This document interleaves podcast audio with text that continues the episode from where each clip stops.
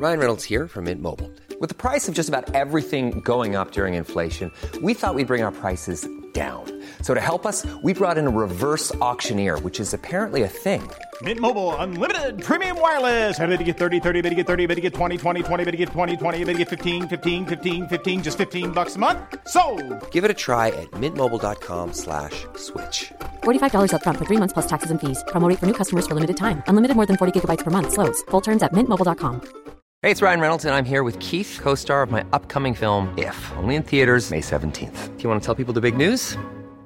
All right, I'll do it. Sign up now and you'll get unlimited for $15 a month in six months of Paramount Plus Essential Plan on us. Mintmobile.com slash switch. Upfront payment of $45 equivalent to $15 per month. Unlimited over 40 gigabytes per month. Face lower speeds. Videos at 480p. Active Mint customers by 531.24 get six months of Paramount Plus Essential Plan. Auto renews after six months. Offer ends May 31st, 2024. Separate Paramount Plus registration required. Terms and conditions apply if rated PG.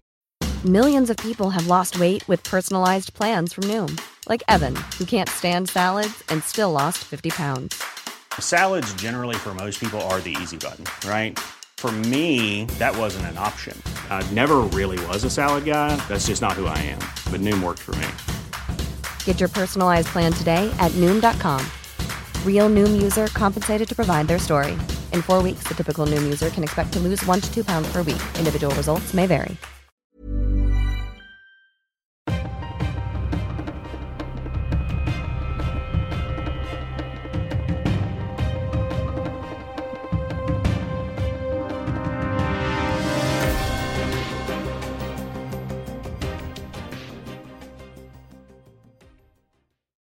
Ja, då säger vi än en gång hej och eh, mycket varmt välkomna till ett nytt avsnitt av dagens Juridikpodden så här i sommartider. William Eriksson heter jag och eh, sitter som vanligt här i poddstudion den här veckan själv igen för du Stefan är kvar ute i Roslagen misstänker jag. Jajamensan, och klyver ved och håller på med sånt där som man gör som husägare. Målar hus och staket och sådär. Så att jag har att göra.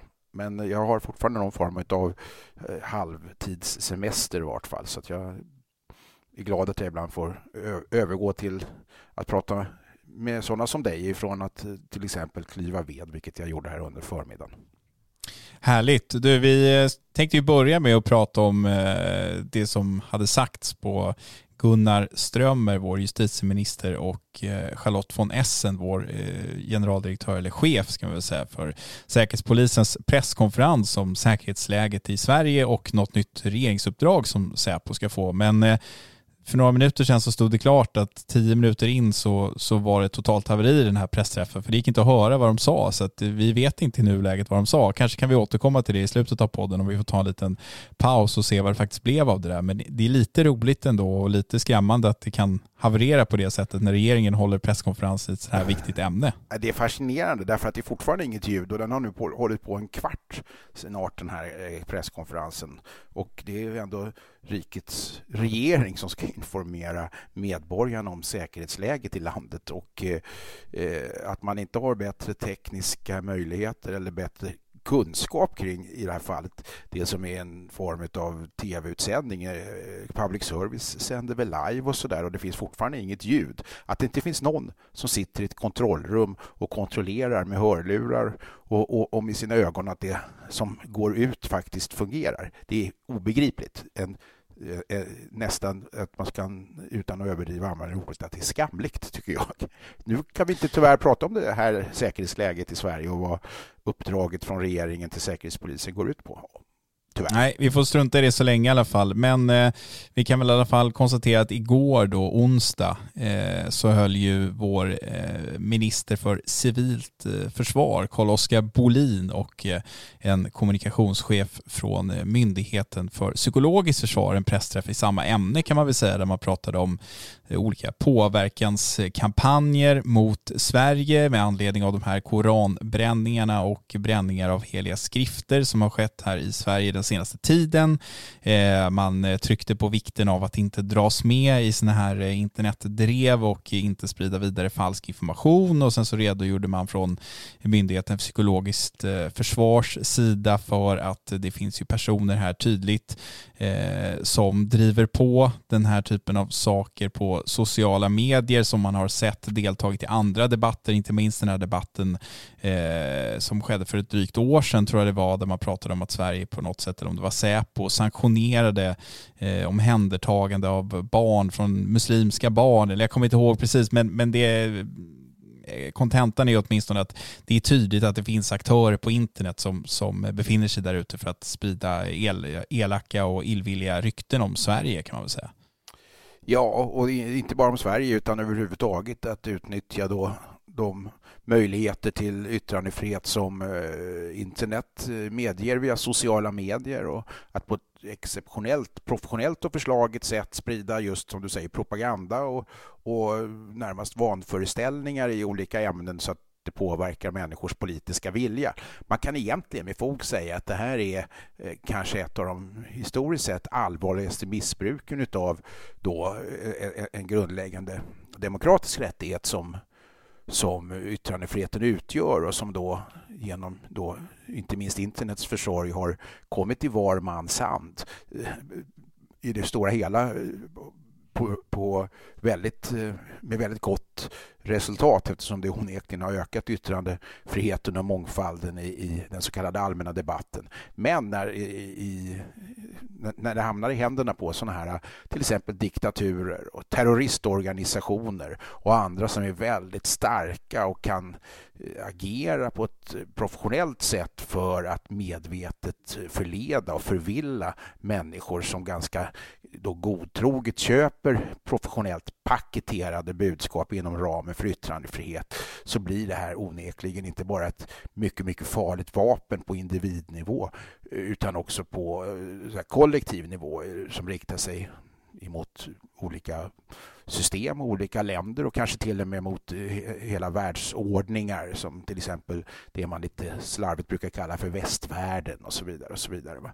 Så att det här är, det är allvarliga grejer och, och, och vi har nog pratat om det tidigare här i podden att möjligtvis är det så att i förlängningen så kommer det här att leda till att den öppenhet och yttrandefrihet som idag är så oerhört vidsträckt som den är inte längre kan få vara det utan att vi kommer vara tvungna att införa ett antal ytterligare då begränsningar i, i vad man får säga och inte får säga och var gränserna för så att säga eh, fake news egentligen ska gå rent straffrättsligt eller tryck och yttrandefrihetsrättsligt utifrån den katalog som finns och som utgör då i Sverige i varje fall, eh, de begränsningar som finns för, för, för yttrandefrihet.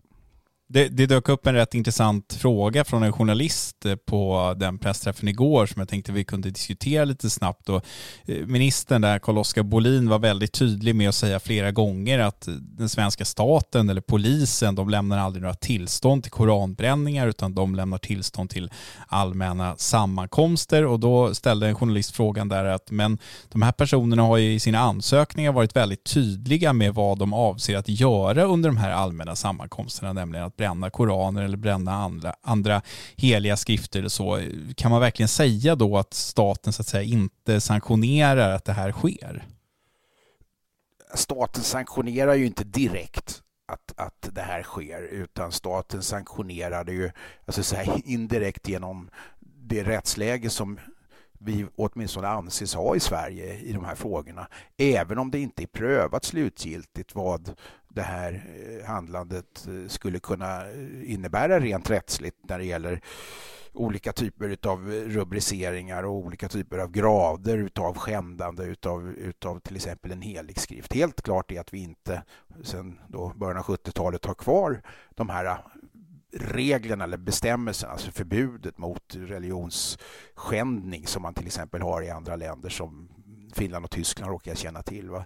Men, men, eh, och där man då inte skulle kunna göra det här eh, ostraffat. Men frågan är hur långt den svenska lagstiftningen sträcker sig på det här området och eh, de möjligheterna är ännu inte uttömda. Och, och, och om man då vill vantolka den yttrandefrihet och demonstrationsfrihet och mötesfrihet som finns inskriven i den svenska grundlagen och säga att det sanktioneras av svenska staten. Ja, vi har väldigt, väldigt mycket konstiga, eh, så att säga, utifrån ett mainstream-perspektiv, märkliga eh, demonstrationer och åsikter som då med all rätta ska få saluföras i samband med demonstrationer eh, Eh, i olika sammanhang, fast som bara en exceptionellt liten del av befolkningen och då för den delen även den svenska staten i sak eh, sanktionerar eller instämmer i. Så att det blir ju lite knepigt att, att kanske förklara eh, för utomstående från, utifrån det, det, svenska perspektivet långtgående yttrandefrihetsbestämmelser. Skillnaden mellan att sanktionera en viss rättighet kontra att sanktionera det sakliga innehållet när den rättigheten utövas. Och det, här, det är väl där problemet ligger idag skulle jag tro. Men, men eh, håll med om att det var en relevant fråga ändå, för det är väldigt lätt att som minister på en sån här presskonferens stå och säga det. Även om han har rätt så, så tycker jag att frågan är berättigad, för jag tror att det är en fråga som många, både i Sverige men inte minst utanför Sverige och, och som kanske praktiserar eh, islam eller liknande kan ställa sig. Att, eh, liksom, trots allt är det ju så att man ansöker om ett sånt här tillstånd och i de här fallen då beviljas tillstånd, vare sig den här personen som, som skulle bränna någon helig skrift utanför Irans ambassad eller om det var Iraks ambassad eller om det var Rasmus Paludan eller var som helst så har de ju faktiskt ändå begärt om ett tillstånd, ansökt om detta och sen fått det. Ja, och eh, faktum är ju att en manifestation då med hänvisning till bestämmelsen i andra kapitlet regeringsformen om mötes och demonstrationsfrihet och yttrandefrihet i sig kan ju beviljas utan att, utan att, så att säga, i detalj redovisa innehållet i det. Men precis som du säger, de har gjort det i ett antal av de här, utav de här ansökningarna. Men som jag tror att vi har pratat om tidigare också så är det ju faktiskt så att den här då eh, ilskan eh, riktar sig då mangrant emot just själva koranbränningarna i sig. Men om man tittar på det och vänder på det och ser det ur ett rättsligt perspektiv så är det faktiskt så att även om vi skulle kunna förbjuda, låt säga att, att, att vi, vi skulle kunna det, eh, de allmänna sammankomsterna eh, där den här typen av eh, skändliga beteenden eh, äger rum så innebär det inte att man inte skulle kunna få göra det utanför de allmänna sammankomsternas ramar så att säga. Det vill säga man, man, skulle kunna göra det här ändå på till exempel internet som vi pratade om alldeles nyss med en eh, okon, närmast okontrollerad yttrandefrihet eh, som är, är många gånger då svår att åtminstone ingripa emot. Men just i allmänna sammankomster så skulle man då kunna tänka sig att, att, att man förbjöd av genom ny lagstiftning eller genom en ny rättspraxis eh, avseende detta. Så att det, är, det är svårt att, så att säga, komma åt det enbart genom att ges ge sig på de allmänna sammankomsterna. Och det här tror jag att man ska ha klart för sig, i varje fall ur ett lagstiftningstekniskt perspektiv, att det finns ju många sätt att utnyttja, eller att nyttja, ska jag säga, sin yttrandefrihet på. Nu höjs ju allt fler röster för att någon åklagare eh, skulle väcka eh, åtal i frågan om hets mot folkgrupp när det gäller eh, de här bränningarna av heliga skrifter. Tror du att vi kan få se något sådant åtal inom kort? Ja, jag tror det. Att vi kommer få se det så att den här rättsfrågan blir slutgiltigt eh, utredd en gång för alla. Eh, jag är inte heller helt eh, säker på att vi under alla omständigheter inte kommer att få en bestämmelse mot det här med tanke på de effekterna som det får och med tanke på att så många svenskar idag känner en oro och en bristande trygghet och så till följd av detta. Och då växte ju på goda grunder argument emot som säger att vi kan inte lagstifta med kniven mot strupen eller pistolen mot tinningen då i, i, ifrån då våldsbejakande grupper. Eh, och det är ju högst berättigat, men, men jag tror ändå inte att vi ska utesluta att vi i framtiden faktiskt kan komma att få den här typen av lagstiftning så att vi inte hamnar i det här läget igen. Därför att det här blir ju liksom i någon mening en utpressning åt andra hållet när det gäller till exempel NATO-frågan har vi ju sett det. Det här går att använda på ett väldigt kraftfullt sätt oavsett vilka syften man egentligen har med att manifestera eh, till exempel koranbränningar eller att, eller att eh, rikta sig mot koranbränningar. Så att hur man än vänder och vrider på på så utnyttjas de demokratiska grundläggande rättigheterna på ett sätt som ja, inte var avsett om man, om man ska uttrycka sig så i en väldigt generell mening. Men den stora frågan blir då när du säger så här att eh, ja, men jag tror att man vill få den här bestämmelsen testad eller den här frågan testad man kan väl inte riktigt som åklagare använda en person som är försökskanin på det sättet. Jag menar, man måste ju någonstans då vara övertygad mer eller mindre om att det ska leda till en fällande dom och det kanske inte någon riktigt är med tanke på att det här är lite kluriga frågor när det gäller hets mot folkgrupp om det, om det faktiskt är det. Eh, är det någonting som skulle kunna bromsa ett åtal i den här frågan? Och du har sett ju fingret på två jätteviktiga frågor i den svenska rättsordningen här.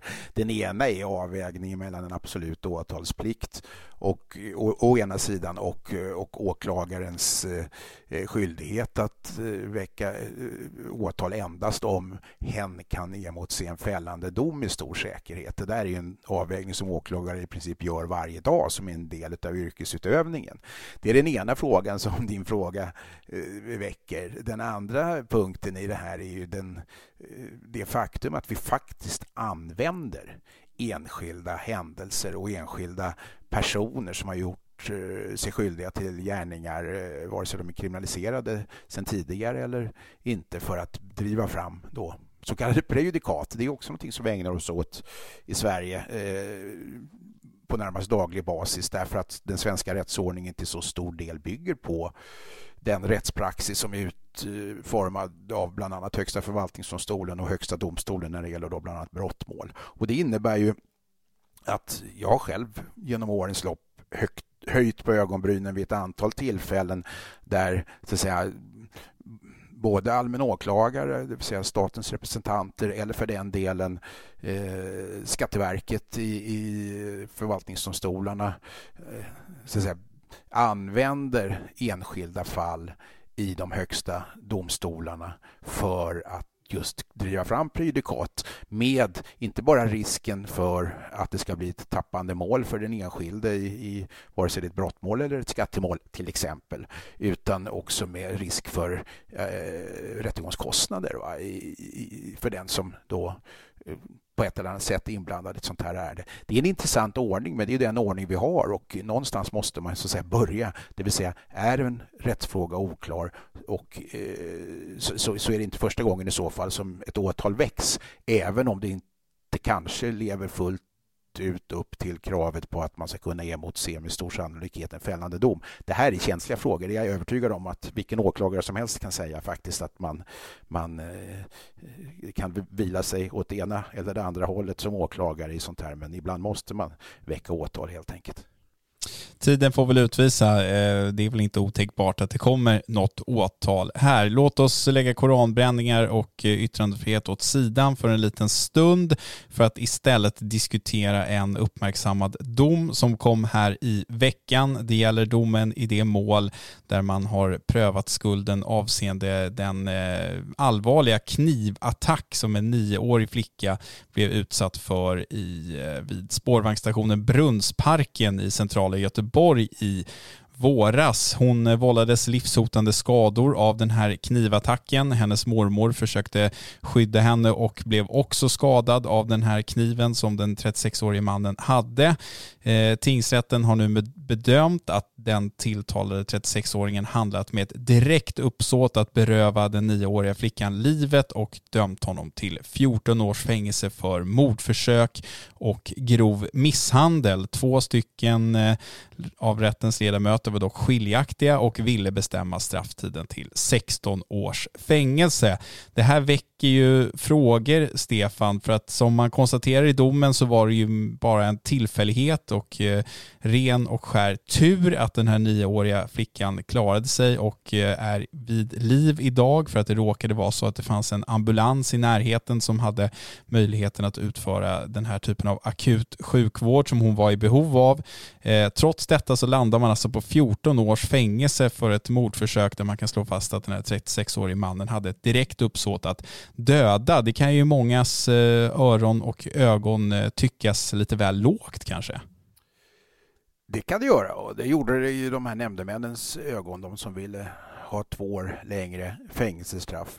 Det jag tycker är jag tycker egentligen det är tre delar i det här fallet som är, är intressanta. Eh, den ena är rent kriminologisk, alltså att, att det här är ett exceptionellt ovanligt fall. Om vi börjar liksom högst upp i, i, i någon grundläggande statistik så kan man säga att det är ungefär 10 procent av de mordfall eller fall av dödligt våld som klaras upp så är offer och gärningsperson sedan tidigare eh, okända för varandra. Det är alltså i 90 procent av uppklarade fall av dödligt våld så, så, så, känner offer och gärningsman eller gärningsperson som det numera heter så fint varandra. Eh, och det gäller på den hela på det hela taget så att säga. När det då gäller barn under 15 år så är det i princip alltid en familjemedlem och oftast en, en, en av föräldrarna som är, är bakom, ligger bakom dödligt våld mot, mot barn. Eh, och antalet sådana mord i sig begränsar sig till mindre än 10 fall per år under 10 procent av den svenska statistiken överhuvudtaget över dödligt våld. Och att en för personen, alltså i det här fallet offret, den här lilla flickans räkning att, att hon skulle råka ut för att en för henne helt okänd person skulle försöka mörda henne med besinningslöst knivvåld på öppen plats. Den jag skulle påstå att det inte ens kriminologiskt mätbart statistiskt tillbaka i tiden va? Att, att någonting sådant sker. Varför är då det här viktigt? Jo, därför att den oro som det här skapar bland föräldrar som kanske inte vågar skicka ut sina barn och leka eller gå till skolan och så där, så ska man ändå veta, och det är en mycket klen tröst, tröst för, för den som faktiskt eh, råkar ut för det här ändå, men det är så exceptionellt ovanligt att något, någonting sånt här inträffar, att det i princip går att, att, att uh, känna sig trygg på den grunden. Det är det ena. Det är intressant att du säger det för att jag kan annars tycka ofta att eh, den här typen av händelser kan ju bli som någon form av bränsle för, för eh, det här narrativet om att Sverige håller på att förändras i grunden och det kanske det gör, vad vet jag. Men att, men att det nu för tiden skulle vara så pass farligt att vara ute på gatorna så att man ska inte vara ute på gatorna sent och folk går runt med vapen och det är skottlossningar till höger och vänster, vilket det ju är i och för sig. Vi läser ju skjutningar varje dag.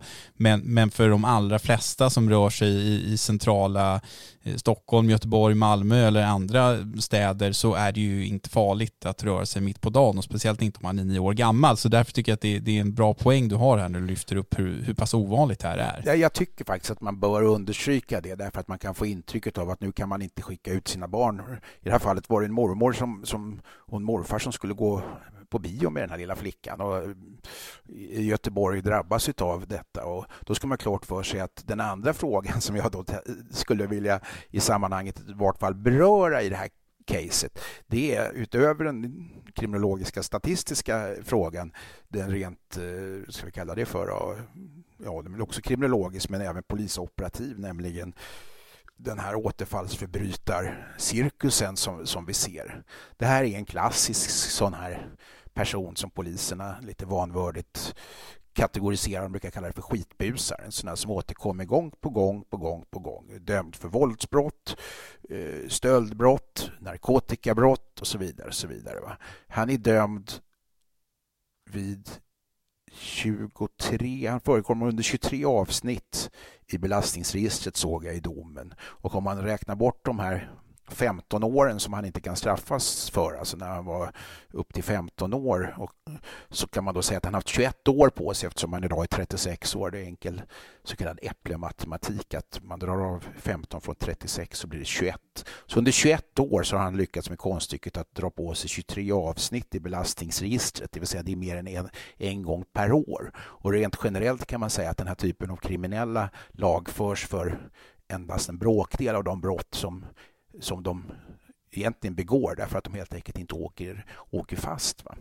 Eh, och I den meningen så kan man säga att, att han då så sent som i november förra året Eh, hade sitt senaste fall utav lagföring och då fick än en gång skyddstillsyn och att han då endast ett par månader senare, nämligen i början utav mars i år, då besinningslöst med kniv ger sig på en liten flicka som han inte ens känner. Och det är klart att det här väcker ju, en, eh, väcker ju onekligen eh, den fråga som vi har diskuterat så mycket i den här podden och som politiskt är stekhet idag, nämligen inkapaciteringsmöjligheten för den här typen av brottslingar. Hur mycket kan ett samhälle tillåta i återfall innan man, eh, innan man inkapaciterar återfallsförbrytare?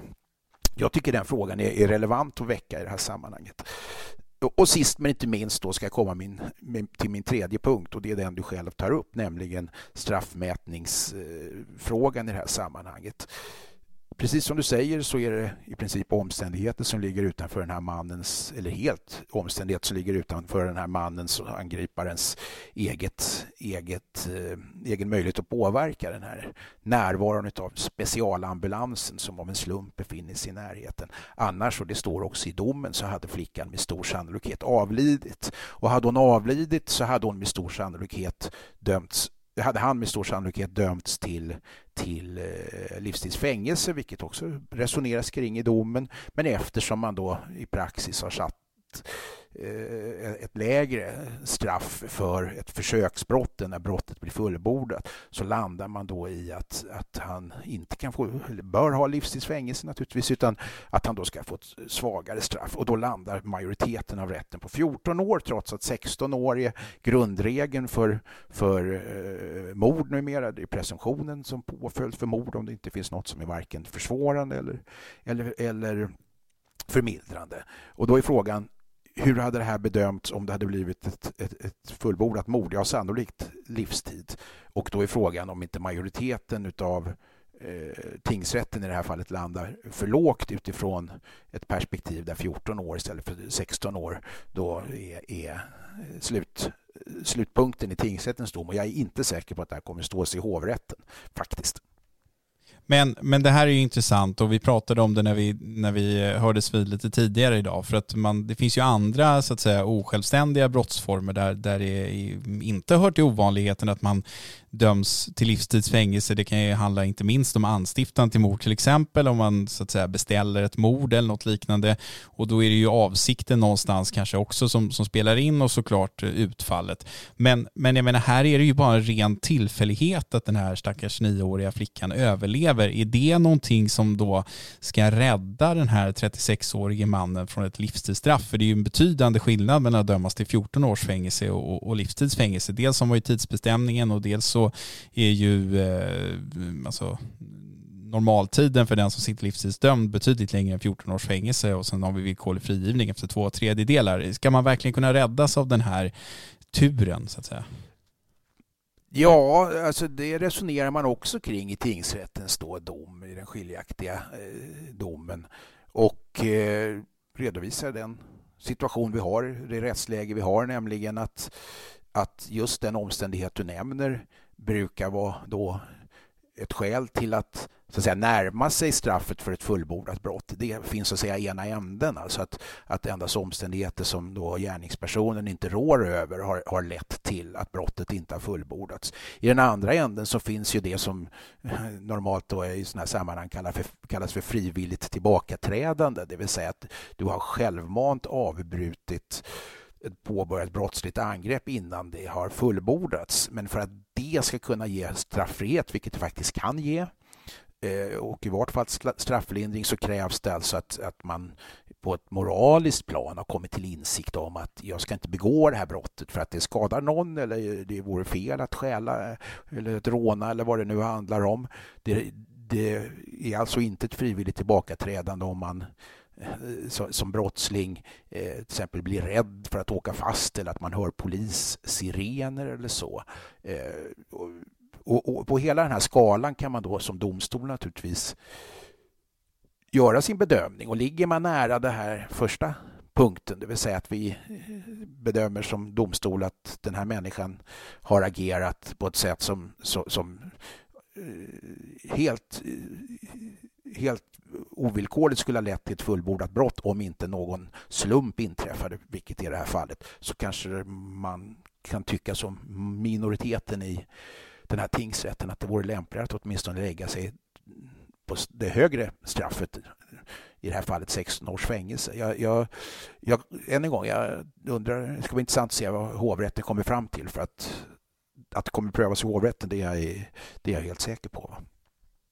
Ja, men det man tänker på här hela tiden, är, eller åtminstone jag när jag läste domen och nu när jag, när jag sitter och lyssnar på dig, det är ju liksom jag hade svårt att av det resonemanget som ändå var ganska långt i påföljdsdelen i den här domen att förstå vad som skulle ha krävts för att han skulle dömas till ett längre fängelsestraff. Det är liksom, man resonerar mycket kring vad praxis säger, man diskuterar fram och tillbaka men det finns liksom ingen tydlig ledning för mig.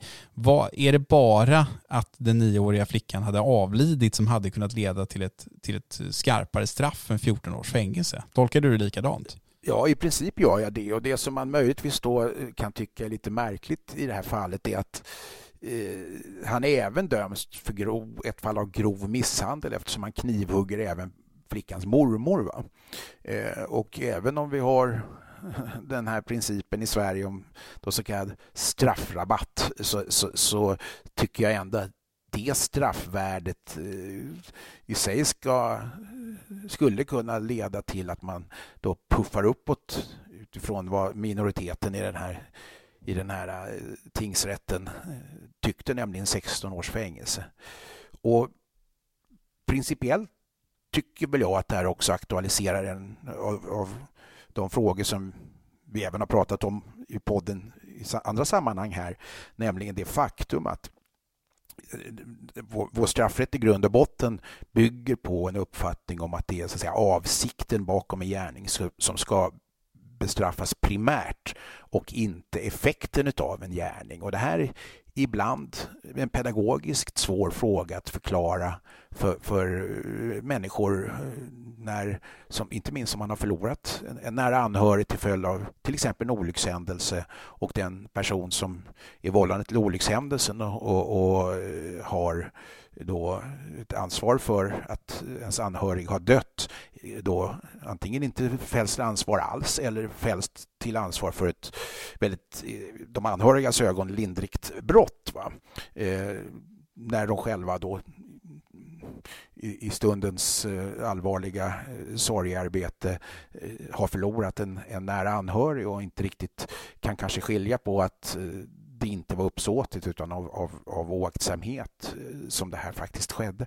Så att jag tycker att den här domen i mordärendet, eller mordförsöksärendet ska vi säga, den, eh, den väckte ett större intresse hos mig än, än många så klassiska brottsbalksdomar normalt gör nu för tiden. Eh, och eh, ja, ja, vi får se än en gång. Vi får se eh, var hovrätten landar i det här. Ja, för det som är, det, det, man liksom slås av är ju att i det här pressmeddelandet som man skickade ut från Göteborgs tingsrätt så var man också väldigt noggranna med att lyfta fram i ett citat från rättens ordförande där att det var tingsrättens uppfattning att det var av avgörande betydelse att Storgöteborgs enda specialutrustade ambulans med läkare och utrustning för blodtransfusion fanns på några minuters avstånd från Brunnsparken för att flickan skulle överleva. Och i och med att man då ändå tycks liksom lyfta lyfta fram det här som en väldigt viktig omständighet och som att det var den omständigheten som ledde till att flickan kunde överleva så är det fortsatt, så att säga, även om man inte ska hålla på och kvälja domar på det här sättet att man eh, liksom kritiserar dem så, så, så är det för mig märkligt att man ändå bara når fram till 14 års eh, fängelse. Men som sagt, vi, vi får väl se jag, vad som händer i hovrätten. Just, just den här podden, Ville, tror jag är, är det här med kvälja dom. Jag, jag vet inte om jag vill använda det uttrycket. Vi, vi diskuterar ju ofta domar och, och eh, de effekter som domar kan få och hur det här sätts in i ett rättspolitiskt sammanhang och ytterst tas emot av allmänheten. Så att, ja, det är inget som jag har säkert dåligt samvete för att vi ska kvälja dom i, i, i den meningen att vi kan kritiskt granska i det här fallet en dom. Dessutom vill jag nog påpeka att vi ganska ofta, både du och jag, eh, har en betydligt stramare uppfattning om, om, om eh, vad, hur rättssäkerhet eh, ska tillämpas, eller rättare sagt en, en mer liberal uppfattning om hur rättssäkerhet ska tillämpas än, än den breda allmänheten. Och många gånger så kanske vi även tycker att man ser allt för starkt och, och allvarligt på en, på en del gärningar och, som döms ut. Så att det här tror jag är viktigt att vi vågar prata om. Jag kan hålla med dig, det är bra. Du räddar upp mig här. Du, eh, en återkommande följetong i den här podden, åtminstone de eh, senaste två, tre veckorna, har ju varit eh, vår, Dagens Juridiks, sammanställning av justitierådens så kallade extra knäck. Jag trodde att den diskussionen var överspelad, men så i söndags morse så publicerade Expressen en sån här eh, osignerad ledartext där man eh, hänvisade till våran sammanställning och man hänvisade även till din intervju med den före detta justitiekanslern och justitierådet Anna Skarhed som då påstår att de här sidouppdragen är ett principiellt problem som skadar bilden av Högsta domstolen. Den här ledarskribenten, vem det nu än var, höll inte riktigt med. Eh, jag vet inte om jag tycker att det var några superargument kanske i den texten, men, men låt så vara.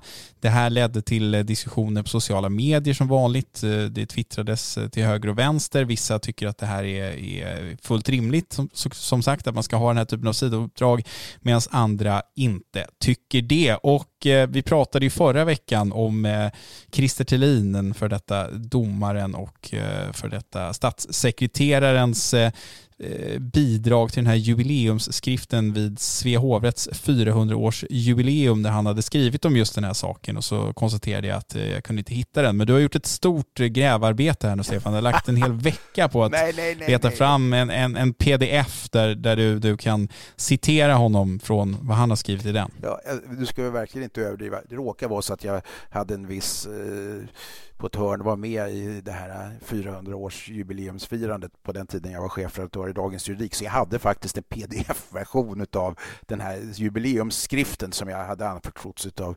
dåvarande hovrättspresidenten Fredrik Wersäll. Men jag hittade det gamla mejlet, det är helt korrekt, eh, sedan lång tid tillbaka. Och i det mejlet så fanns den här pdf-en som jag nu kunde tillgodogöra mig och läsa vad Christer Thelin skrev där. Och eh, det var intressant för han eh, höll till stora delar, eller nästan hela vägen ut eh, med mig, eller rättare sagt han hade samma uppfattning då som jag har redovisat i alla år och även, även nu, nu, nämligen att det inte borde få förekomma överhuvudtaget eh, sidouppdrag av det här slaget för justitieråden. Och eh, han eh, anser att det gäller såväl skiljemannauppdrag som eh, för den delen uppdrag som eh, utredare åt eh, regeringen. Och han hänvisar även i de här sammanhangen till vad som tillåts utomlands och säger att det också skulle vara uteslutet i de, i de flesta fallen att, att det skulle göras de här typen av undantag för rikets högsta domare. Eh, och eh, han hänvisar även till ett särskilt yttrande i den utredning som ligger till grund för eh, det faktum att eh, justitieråden fortfarande får ta den här typen av sidouppdrag. Det, gjordes en utredning 1994, en SO, SOU 1994 kolon 99 som leddes av Johan Hirschfeldt.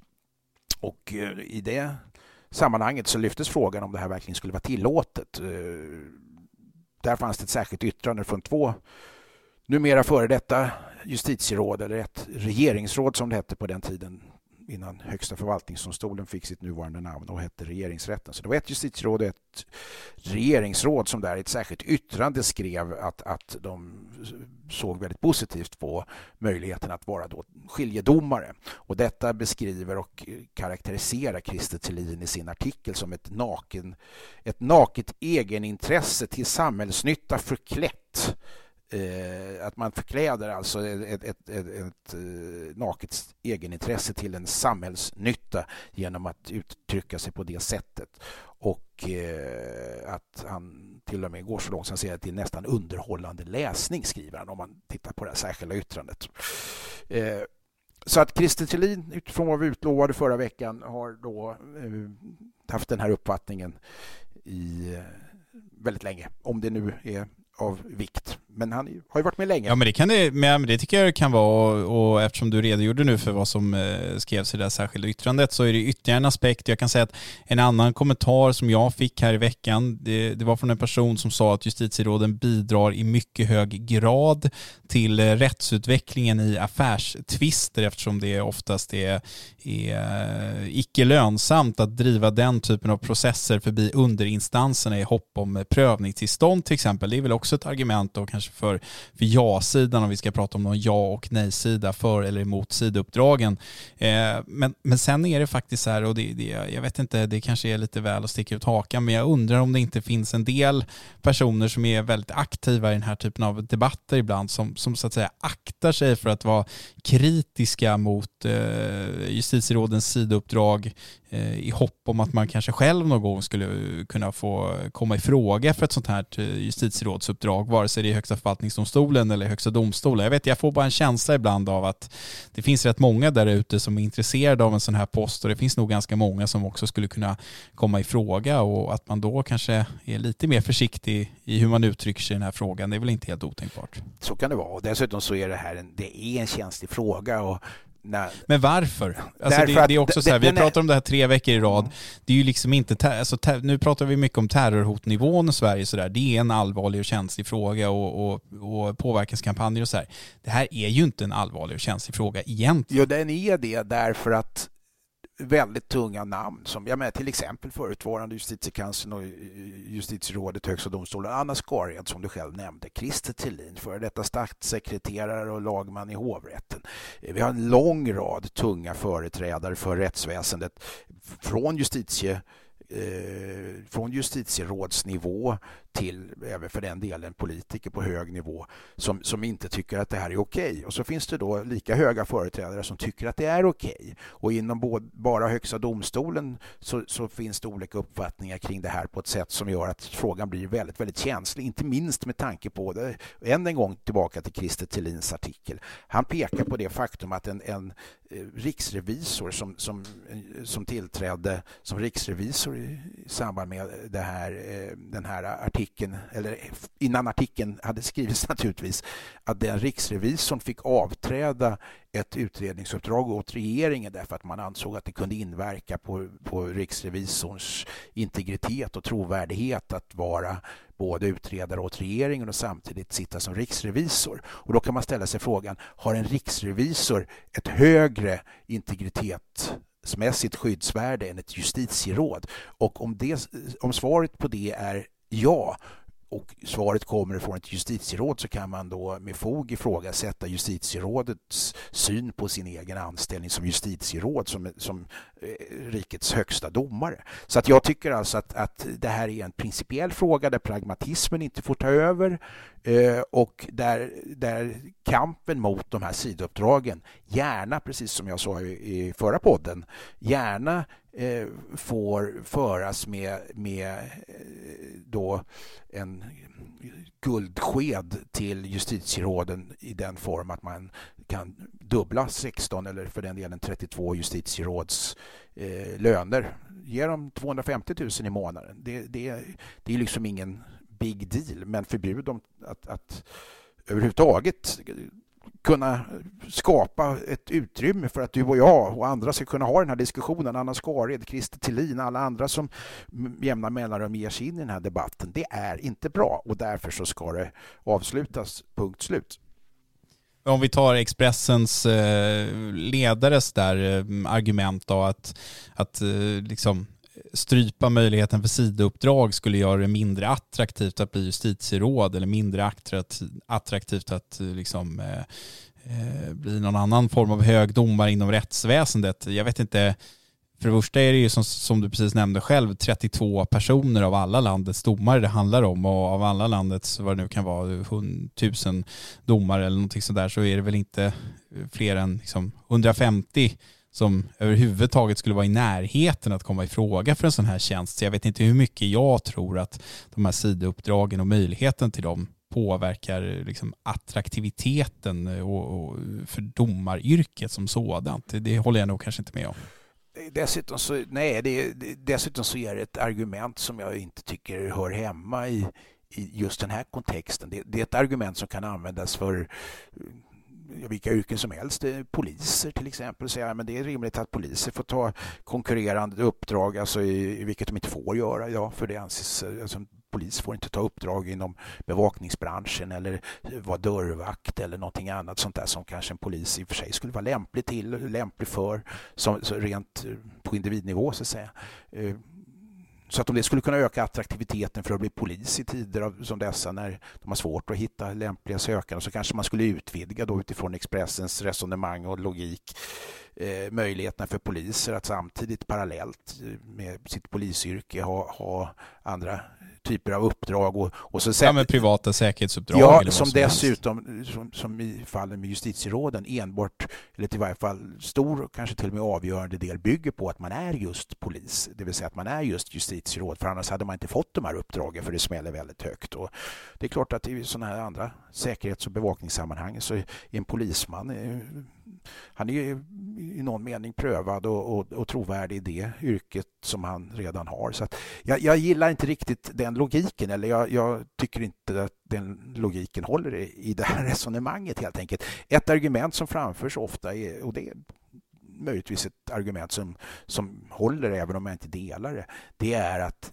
justitieråden så att säga, skolas i den affärsjuridiska processen genom att delta i skiljeförfaranden med tanke på att affärsjuridiska processer allt mer sällan då hamnar i allmänna domstolar och, eh, och i högsta domstolen för, för avgöranden. Men det senare kan vara en effekt av att vi har justitieråd som extraknäcker som skiljedomare, det vill säga att man vill gå utanför den offentliga eh, offentlighet som en process i allmän domstol innebär och göra det här i, i, i, inom ramen för, en, för ett skiljeförfarande, vilket jag inte har någonting emot. Men det ska inte vara justitieråd som i direkt konkurrerande verksamhet eh, med Högsta domstolen och allmänna domstolars eh, eh, det ämbete som man besitter där. Det är inte de som ska utföra det här utan skickliga advokater. Jag vet massor av duktiga advokater som, som, som verkar som skiljemän som gör det här säkert väl så gott som justitieråden. Så att jag, jag vill som du, som du hör se ett slut på, på, på de här extra knäcken även när... Sen, ty sen, tycker jag också att det du säger där om att det finns ett argument om att de ska skola sig i affärsjuridiska processer. Där kan man väl tycka att blir man då ett av 32 justitieråd eller ett av 16 i Högsta domstolen för den delen så kan man väl tycka att då kanske man ska vara färdigskolad när det gäller affärsjuridiska processer och det är väl därför vi har den typen av sammansättning som vi har i, i Högsta domstolen då till exempel idag med, med tidigare domare och tidigare professorer på olika områden. Erik Runesson eh, är ju advokat och och så vidare. Jag menar, han kommer ju från affärssidan till exempel. Man kan ju alltid få till en, en eh, sits med ett antal justitieråd där som har kompetens inom, inom det område som krävs naturligtvis. Så, att, så det argumentet tycker jag knappt håller alls faktiskt. Så tycker jag nästan att det här argumentet som, som gavs till mig i veckan om att eh, skiljenämnderna och justitieråden behövs där för att, så att säga, pröva eh, skiljeförfaranden för att det går inte att få sådana eh, typer av mål prövade i eh, högre upp än i tingsrätten. Det är väl kanske det starkaste argumentet i så fall. Ja, dessutom om det är som du säger, vilket det sannolikt är, eller rättare sagt, Nej, nu gick jag för långt. Man kanske kan säga att det åtminstone eh, kan misstänkas vara så eftersom justitieråden som förespråkar rätten att medverka i skiljeförfaranden. De själva påstår att det är ett bra sätt att skola sig och få insikt i affärsjuridiska processer. Så eh, eftersom de själva säger det så får man väl utgå ifrån att det sannolikt är så. Okej, okay. eh, och det är ju illa. Ska man sitta som justitieråd och domare i Högsta domstolen och inte ha tillräcklig kunskap och skolning i affärsjuridiska processer, ja då kanske vi inte ska ha affärsjuridiska processer överhuvudtaget i HD. Eller också ska vi inte ha de justitieråden i HD. Det här är, alltså det blir ju ett, ett underkännande av sin egen kompetens kompetens på något sätt att, att säga på det sättet, eh, tycker jag. Det här är människor som är exceptionellt väl utvalda eh, för att få besitta de här eh, högsta domarämbetena vi har. Och i någon mening kan ju ingen vara specialist på allt från avtalsrätt till straffrätt till, till eh, vad det nu kan handla om, offentliga upphandlingar, skatterätt och så vidare. Det förstår vi att inte ens justitieråden kan vara, men, men med klokskap och en god allmän juridisk eh, eh, skolning och inte minst då processkunnighet och hur, hur tvister och så ska slitas så bör man ju komma långt. Annars tappar vi hela poängen med att ha ett begränsat antal justitieråd. Då kanske vi skulle utöka antalet justitieråd och inrätta särskilda avdelningar vid våra högsta domstolar som enbart ägnar sig åt vissa specifika discipliner för att kunna säga att här har vi experter på frågor som rör fastighetsrätt. Här har vi experter på frågor som rör insolvensrätt och så vidare. Och så, vidare. Och så är det ju inte. Så är det inte. Det får bli avslutningsorden för den här veckans podd. Nu har vi babblat på här i snart 48 minuter och eh, du ska väl ut och fortsätta hugga ved eller någonting så du har väl inte tid att sitta här längre. Själv ska jag fortsätta arbeta. Det är ju trots allt några veckor kvar innan sådana eh, löneslavar som mig har möjlighet att ta semester. Fast du är eh, effektiv. Eh, podden... Jag vill nog att våra lyssnare också ska få veta att du parallellt med att du sköter dagens juridik eh, så här föredömligt som du gör så deltar du även i vissa tennisturneringar och sådär. Så att du kan göra precis som justitieråden, du kan ha två bollar i luften samtidigt. Exakt, det kan jag. Du, eh, podden tar ju dock inte semester. Vi fortsätter precis som vanligt. Vi kommer tillbaka nästa fredag med ett nytt avsnitt. Fram till dess så uppmanar jag er att höra av er till podden at dagensjuridik.se eller på något annat sätt ta kontakt med oss om ni vill ställa någon fråga eller komma med kritik eller ris eller ros eller vad det nu än må vara. Till dess så hoppas vi att eh, ni har det så bra i sommarvärmen och så hörs vi om en vecka igen. Hej!